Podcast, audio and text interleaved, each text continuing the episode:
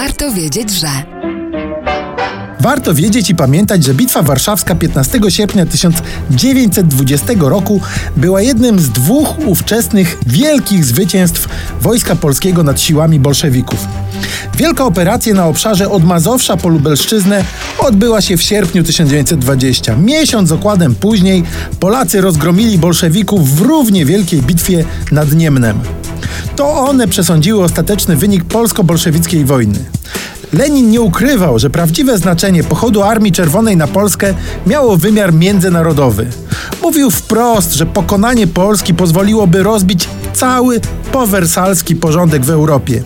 Likwidacja niepodległości naszego kraju otworzyłaby drogę Armii Czerwonej na Berlin i Paryż, gdzie bolszewicy liczyli na współdziałanie ze zrewoltowanymi masami robotników z zachodniej Europy. Jesienią 1920 roku Lenin użalał się, że byli tak blisko celu, a Polacy pokrzyżowali plany przeniesienia rewolucji na resztę kontynentu. Inna rzecz, że dążenie do opanowania Europy miało być tylko wstępem do przeniesienia pożogi rewolucji na cały świat. Nie ma co się dziwić, że na Zachodzie nie rozumie się przełomowego znaczenia polskich zwycięstw 1920 roku dla losów Europy.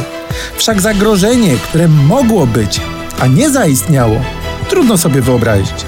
Tym bardziej, że na Zachodzie w ogóle zrozumienie istoty komunizmu i charakteru bolszewickiego zniewolenia, delikatnie mówiąc, nie jest powszechne i przekracza możliwości nawet tak zwanych elit intelektualnych.